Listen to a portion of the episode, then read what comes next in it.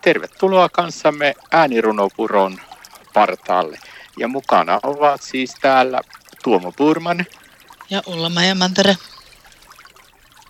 Täällä ollaan Ullamajan kanssa äänirunopuron partaalla. Tänään juhlistetaan Mikael Agrikolan päivää ja meilläkin on siihen runo, eli Mikael Agrikola. Ole hyvä Ullamaja. Kiitos.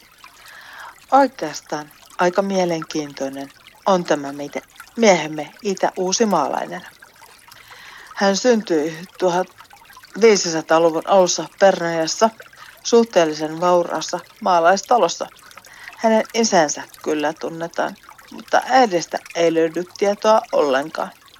Ehkä äiti oli suomenkielinen, ainakin Mikael taisi myös suomen kielen, vaikka Pernajassa ruotsia puhuttiinkin. Reetta Olavin tyttären näin ja Kristian nimisen pojan sai.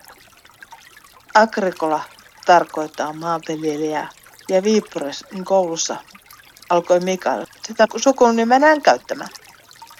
Maisteriksi valmistui ja Saksassa uskonpuhdistukseen tutustui. Vuonna 1554 Agricola nimitettiin Turun ordinaariukseksi eli piispaksi.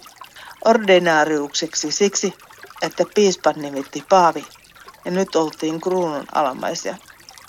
Mikael teki meille ABC-kirjan, tahtoi kansan uskontoa kotikielellään oppivan.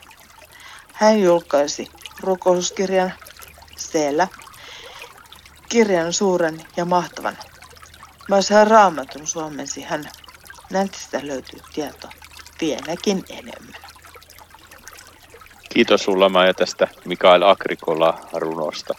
Kaikille oikein hyvää Mikael Agrikolan päivää. Näin vietit kanssamme hetken aikaa äänirunopuron partaalla. Ja mukana olivat Tuomo Purman ja Ulla Mantere.